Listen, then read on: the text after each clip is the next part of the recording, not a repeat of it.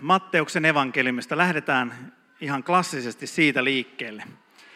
Opetuslapset tulivat Jeesuksen luo ja kysyivät, kuka on suurin taivasten valtakunnassa? Silloin Jeesus kutsui luokseen lapsen, asetti hänet heidän keskelle ja sanoi, totisesti, ellette käänny ja tule lasten kaltaisiksi, te ette pääse taivasten valtakuntaan. Se, joka nöyrtyy tämän lapsen kaltaiseksi, on suurin taivasten valtakunnassa. Ja joka minun nimessäni ottaa luokseen yhdenkin tällaisen lapsen, se ottaa luokseen minut. Mutta jos joku johdattaa lankeemukseen yhdenkin näistä vähäisistä, jotka uskovat minun, hänelle olisi parempi, että hänen kaulaansa pantaisiin myllynkivi ja hänet upotettaisiin meren syvyyteen. Voi tätä maailmaa ja sen viettelyksiä. Viettelysten täytyy kyllä tulla, mutta voi sitä ihmistä, jonka kautta ne tulevat. Jos kätesi tai jalkasi viettelee sinua, hakkaa se poikki ja heitä pois. Onhan parempi, että käsipuolena tai jalkapuolena pääset sisälle elämään, kuin että sinut molemmat kädet ja jalat tallella heitetään ikuiseen tuleen. Ja jos silmäsi viettelee sinua, repäise se irti ja heitä menemään. Onhan parempi, että silmäpuolena pääset sisälle elämään, kuin että sinun molemmat silmät tallella heitetään helvetin tuleen. Katsokaa, ette halveksi yhtäkään näistä vähäisistä, sillä minä sanon teille, heidän enkelinsä saavat taivaassa joka hetki katsella minun taivaallisen isäni kasvoja. Kaunista tekstiä. Sieltä tuli oikein täyslaidallinen. Ja tätä olen tässä pohtinut. Ensinnäkin mulle tuli mieleen se, kun tänään on enkeliä ja lastenpäivät. Ja lapsiperheen isänä mä en näitä kahta aina saa niin kuin sopimaan samaan, samaan tuota kategoriaan enkeliä ja lapsia. Siinä on ehkä hieman samanlainen, kuin mun yksi kollega, kollega joutui tuota kerran siunaamaan haudan lepoon tämmöisen kansainvälisen moottoripyöräkerhon yhden motoristin ja, ja sitten hän mietti sitä, että mitä hän siinä puheessa, puheessa tuota voisi sanoa, niin mä sitten sanoin, että täällä käytä ainakaan tuota helvettiä ja enkeliä samassa lauseessa, että sen verran, mutta muuta en osaa sanoa. Niin tähän ehkä pätee, pätee ihan sama, sama asia. Lapset ja enkelit ei aina sovi, sovi samaan lauseeseen. No ei, no, sanotaanko, että kokemus on opettanut. Mutta otetaanpa sitä seuraava kuva. No niin, tässä mun mielestä tämä on niin vallan, vallan viehättävä, viehättävä kuva lapsesta. Ja tuota, kun mä oon tätä tekstiä lukenut, niin mä voisin tietysti mennä miljooniin eri asioihin, että mitä, mitä tässä saarnassa sanoisin, mitä tässä pitäisi sanoa, mutta mulle tuli semmoinen lause päähän, kun herätys on lapsellisen helppoa. Ja jos me katsotaan, katsotaan tätä lasta, niin mulle tulee tästä semmoinen olo, että kaikki on tosi lapsellisen helppoa.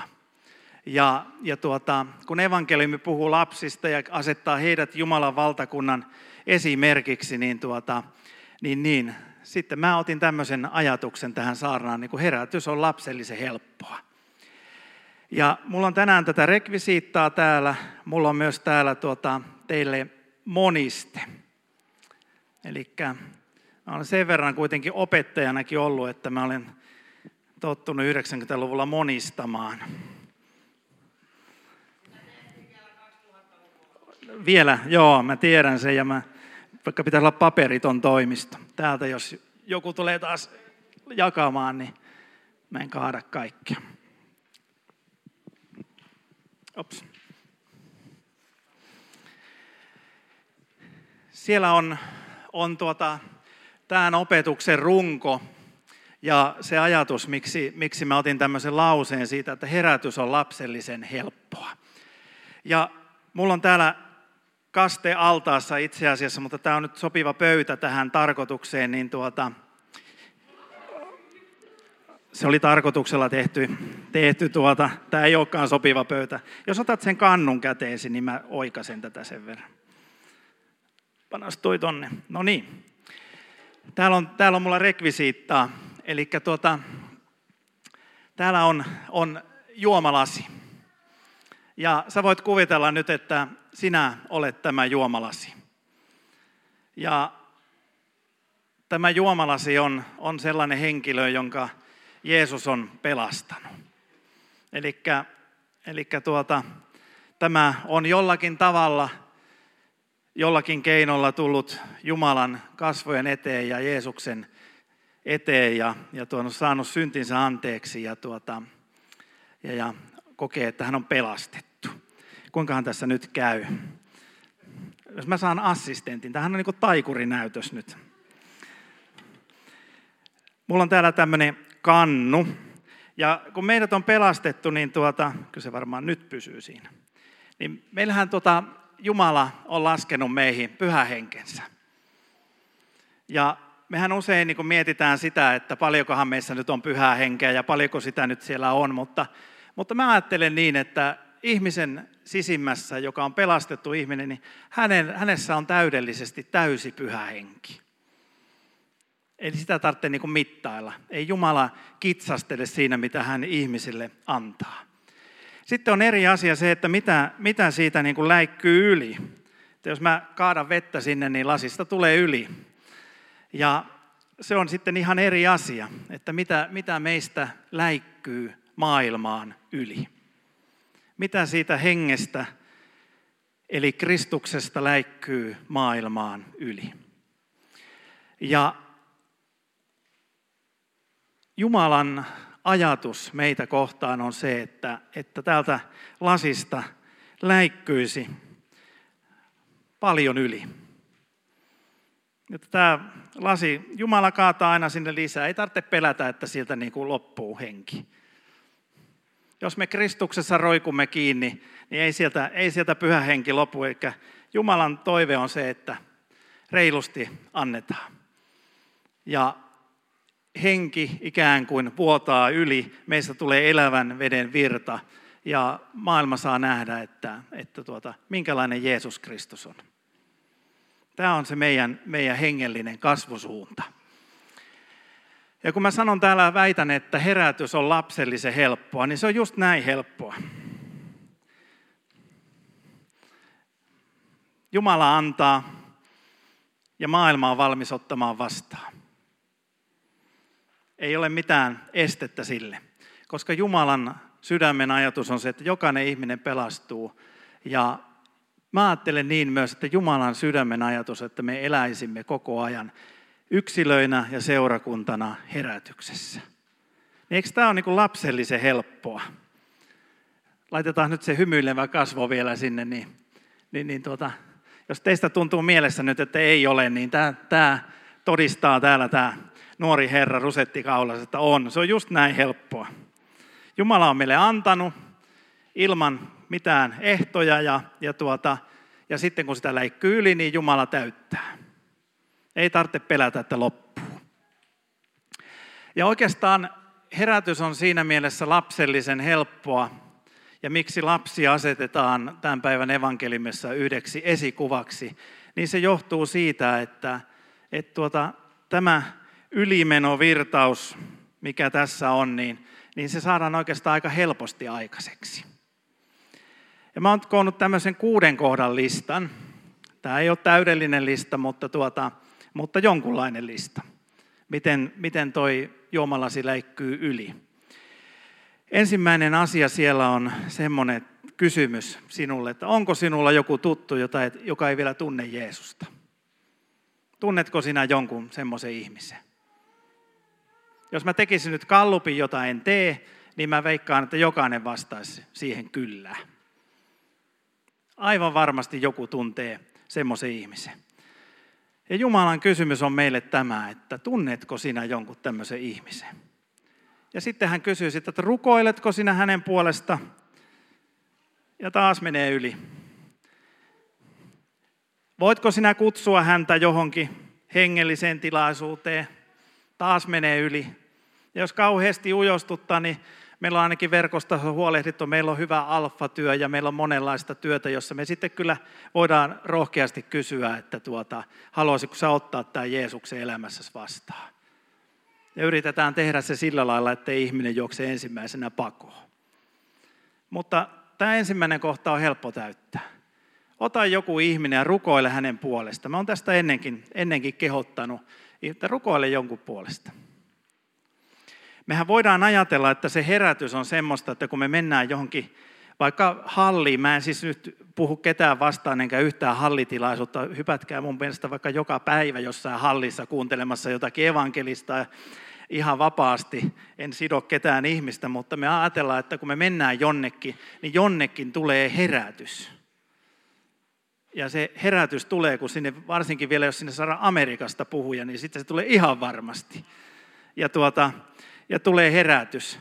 Se voi kyllä sillä lailla, että me kuunnellaan sitä ja sitten me innostutaan siellä penkissä ihan hirveästi, että nyt, nyt tulee herätys ja sitten pikkusen läikähtää yli, että, että tuota, kyllä minäkin nyt tähän, mutta sitten kun me kävellään sieltä hallista ulos, niin ei me kuin kolme minuuttia, kun me päästään autolle, niin yleensä se tunne on häipynyt.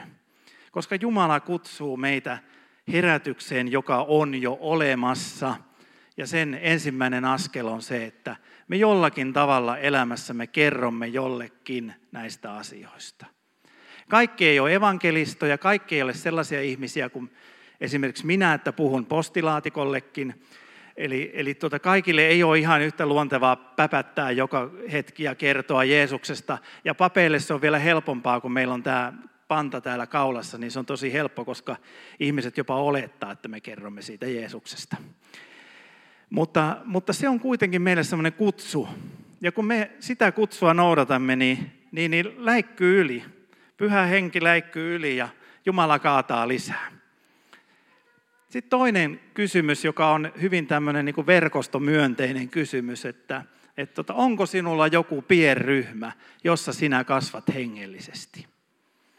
Me voidaan täällä verkoston messussa opettaa ja puhua näistä asioista, ja kyllä toivon mukaan täälläkin vähän läikkyy yli jonkun verran. Mutta tuota, onko sulla joku pienryhmä, jossa sä kasvat hengellisesti? Koska kyllä se niin on, että jos meillä on joku tämmöinen muutaman hengen ryhmä, jonka kanssa me käymme näitä hengellisiä asioita läpi, niin sitä kautta me eniten kasvetaan hengellisesti. Ja mun mielestä nämä hengelliset asiat ja Jumalan valtakunnan asiat on niin lapsellisen helppoja ja yksinkertaisia. Sen takia Jumala laittaa lapsen, Jeesus laittaa lapsen esikuvaksi, että me kyllä osataan kertoa sillä hetkellä, mitä meidän pitää kertoa toiselle, ja, ja kun me vaihdetaan ajatuksia siitä asiasta, niin kyllä siinä Jumalan pyhä henki vaikuttaa, ja, ja me alamme kasvamaan hengellisesti.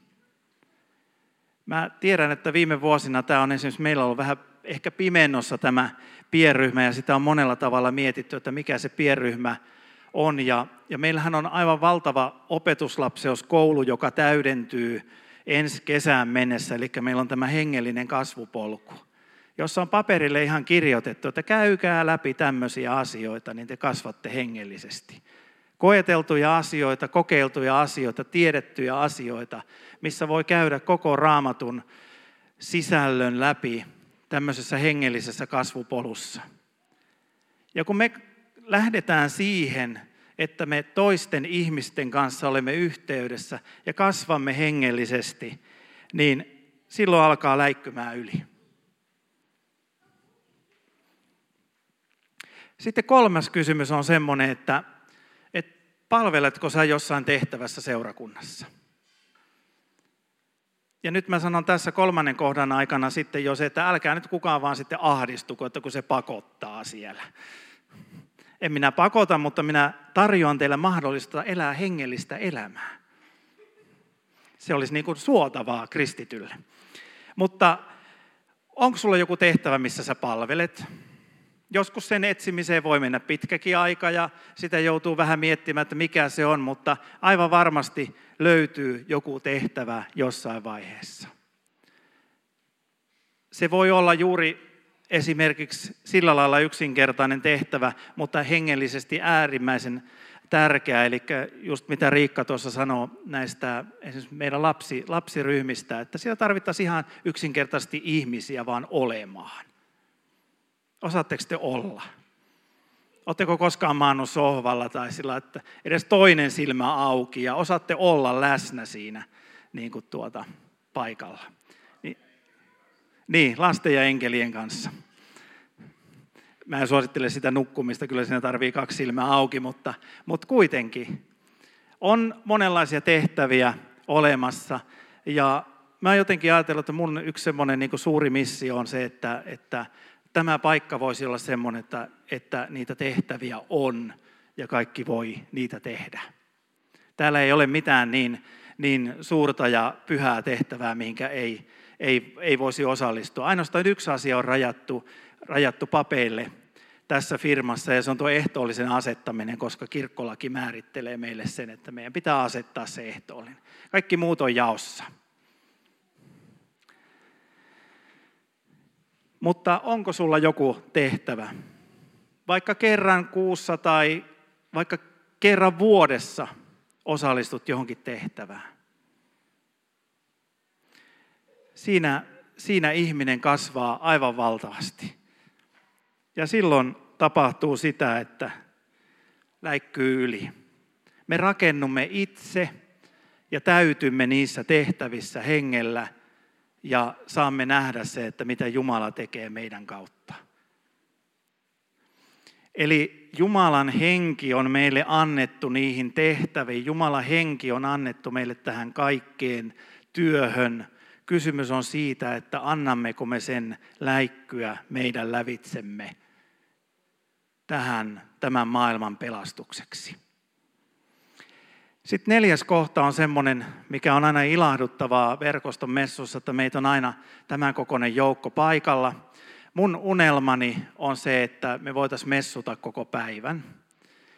Mitä turhaa päivä on jo muutenkin pilalla, niin pappina voi osallistua useampaankin messuun. Et sitä yhden, yhden takia kannata, kannata välttämättä niin kuin pilata päiväänsä. Eli tuota, voi, voi olla vähän useammassakin messussa. Mutta se, että jos tuntuu, että kirkko jää pieneksi, ja mä toivon, että tämä jäisi pieneksi. Se on mun rukoukseni. Mä melkein joka päivä jaksan muistaa sitä, että Herra siunaa, että tämä kirkko jäisi niin pieneksi, että meillä olisi ahdas olla täällä. Että me voitaisiin jakaa vaikka messu sillä, että meillä olisi sitten tämän perään toinen messu. Se on tavoite. Ei tämä väkimäärä ole Helsingissä. Niin kuin mä olen ennenkin sanonut, että Facebook ilmoittaa, että viiden kilometrin säteellä asuu 400 000 ihmistä. Viisi kilometriä tästä ympäri piirrettynä 400 000 ihmistä. Niin kyllä, kyllä meillä on vielä varaa laajentaa.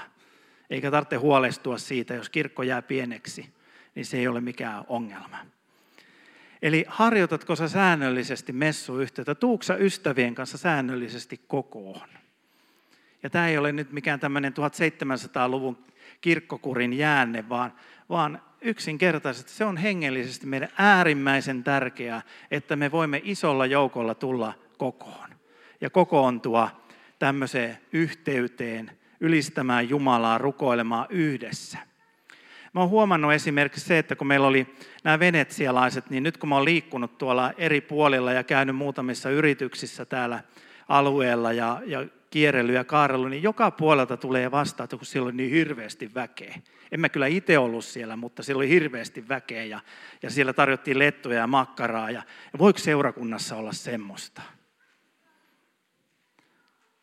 Ja sitten jotkut, jotkut jopa sanoo, että kun teillä on messussa, niin mit, mitä varten ne ihmiset tulee messuihin?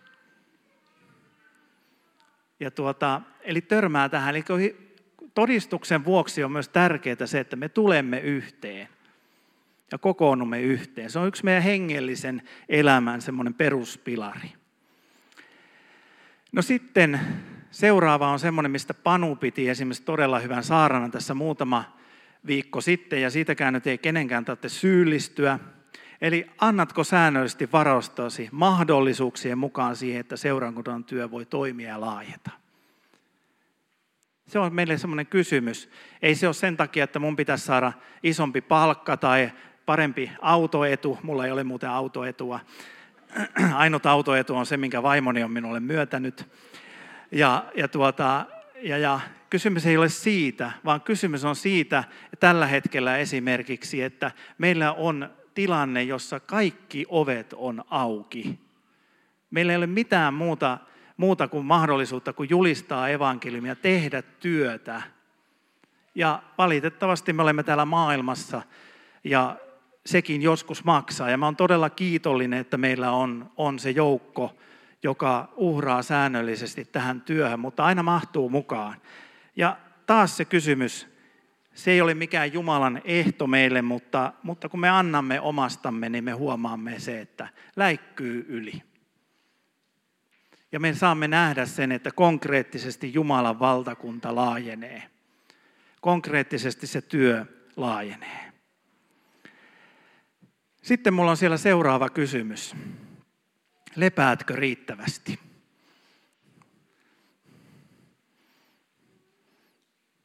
Osaatko sinä levätä Jumalan varassa? Jumala kutsuu meitä aika usein autioon paikkaan. Ja lepo Jumalassa on sitä, että me olemme yksin hänen edessään. Olemme, elämme sanassa, rukouksessa. Elä, olemme yksin hänen edessä ja Jumala kutsuu, kutsuu meitä siihen. Se on yksi meidän hengelliselle elämälle aivan äärimmäisen tärkeä.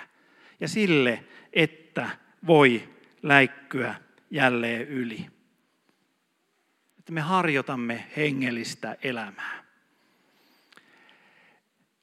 Jos me esimerkiksi nämä kuusi kohtaa ottaisimme todesta kaikki. Mä tiedän, että se ei ole aina helppoa, se ei ole aina yksinkertaista, mutta tässä on kuusi kohtaa, jotka kun me käymme läpi elämässämme ja niistä tulee meille elämää, niin me voimme sanoa, että sen jälkeen, että herätys on lapsellisen helppoa. Meillä on verkostossa sen tähden näin, mitä meillä tällä hetkellä on, sen tähden, että on paljon niitä ihmisiä, jotka ovat ottaneet todesta esimerkiksi nämä kuusi kohtaa elämässään. Ja mä en ajattele sitä niinkään, niinkään verkoston takia tai tämän, tämän seurakunnan takia, vaan mä ajattelen sitä nimenomaan maailman tähden.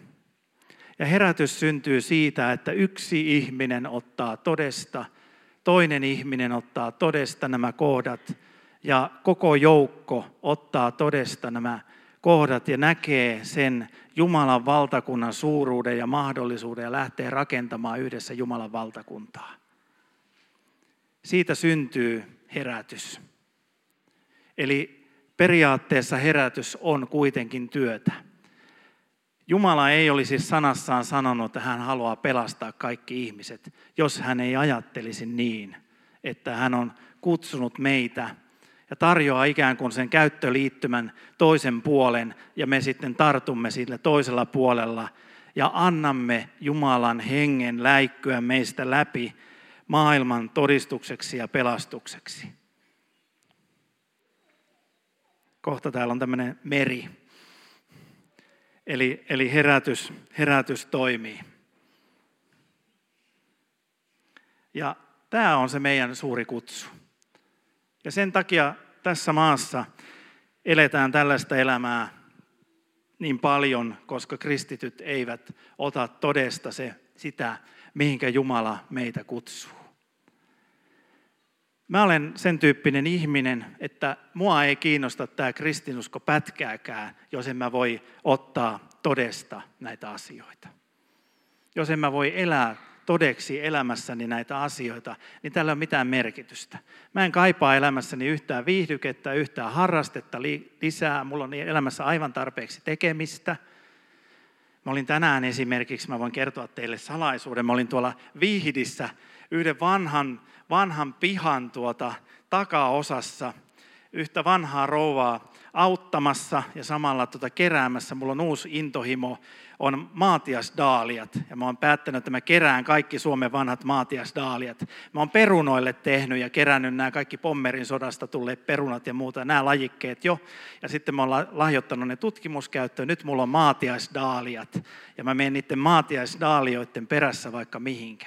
Eli mulla on ihan tarpeeksi tekemistä. Mä voisin joka päivä nuuskia tuolla vanhoja pihoja ja, ja kellareita ja kerätä näitä mukuloita ja kaikenlaisia kasvinosia. Mä en tarvitse yhtään tätä harrastusta.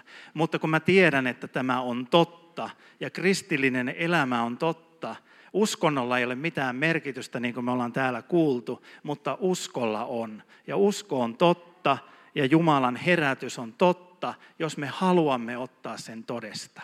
Ja siihen Jumala meitä tänä päivänä kutsuu tässä saarnassa nyt. Mulla on jotenkin vahvasti sen, se niin kuin mielessä, että meidän ei tule todellakaan hyljeksiä sitä pienten alkujen päivää. Ja mä uskon vahvasti siihen, että Jumala on kutsunut meidät tällä paikalla tekemään tätä työtä niin, että kansa saa herätä. Meillä on varmasti tänä joukkona ja se suurempi joukko, joka ei ole tänään tässä läsnä, meillä on varmasti se tilanne, että meidät on kutsuttu. Ja sitähän me sydämestämme toivotaan. Sitähän me toivotaan, että tämä valtakunta saisi herätä ja muuttua. Ja meillä on siihen täydet mahdollisuudet. Mä oon vaan ihmetellyt tällä hetkellä, että miksi Jumala avaa niin valtavan määrän ovia sekä kirkon sisällä tällä alueella että maailman eri kolkkiin. Miksi Jumala avaa näitä ovia? Sen tähden, että sinua kutsutaan ottamaan sinun hengellinen elämä todesta ja elämään herätyksessä, tekemään todelliseksi Jumalan valtakuntaa ensi omassa sydämessä ja sitten sen kautta siihen, että se läikkyy yli. Ja Jumala ei pihtaa henkeänsä, hän antaa pyhää henkeänsä aivan varmasti. Me ei tarvita siihen mitään tunteellista pyöritystä tai, tai mitään erityistä julistajaa tai mitään erityistä kokousta, koska se on olemassa. Me tarvitaan ainoastaan siihen se, että me lähdetään ja me tehdään Jumalan herätys todeksi tällä paikalla siltä osin, kun meitä on kutsuttu verkostona siihen. Rukoillaan.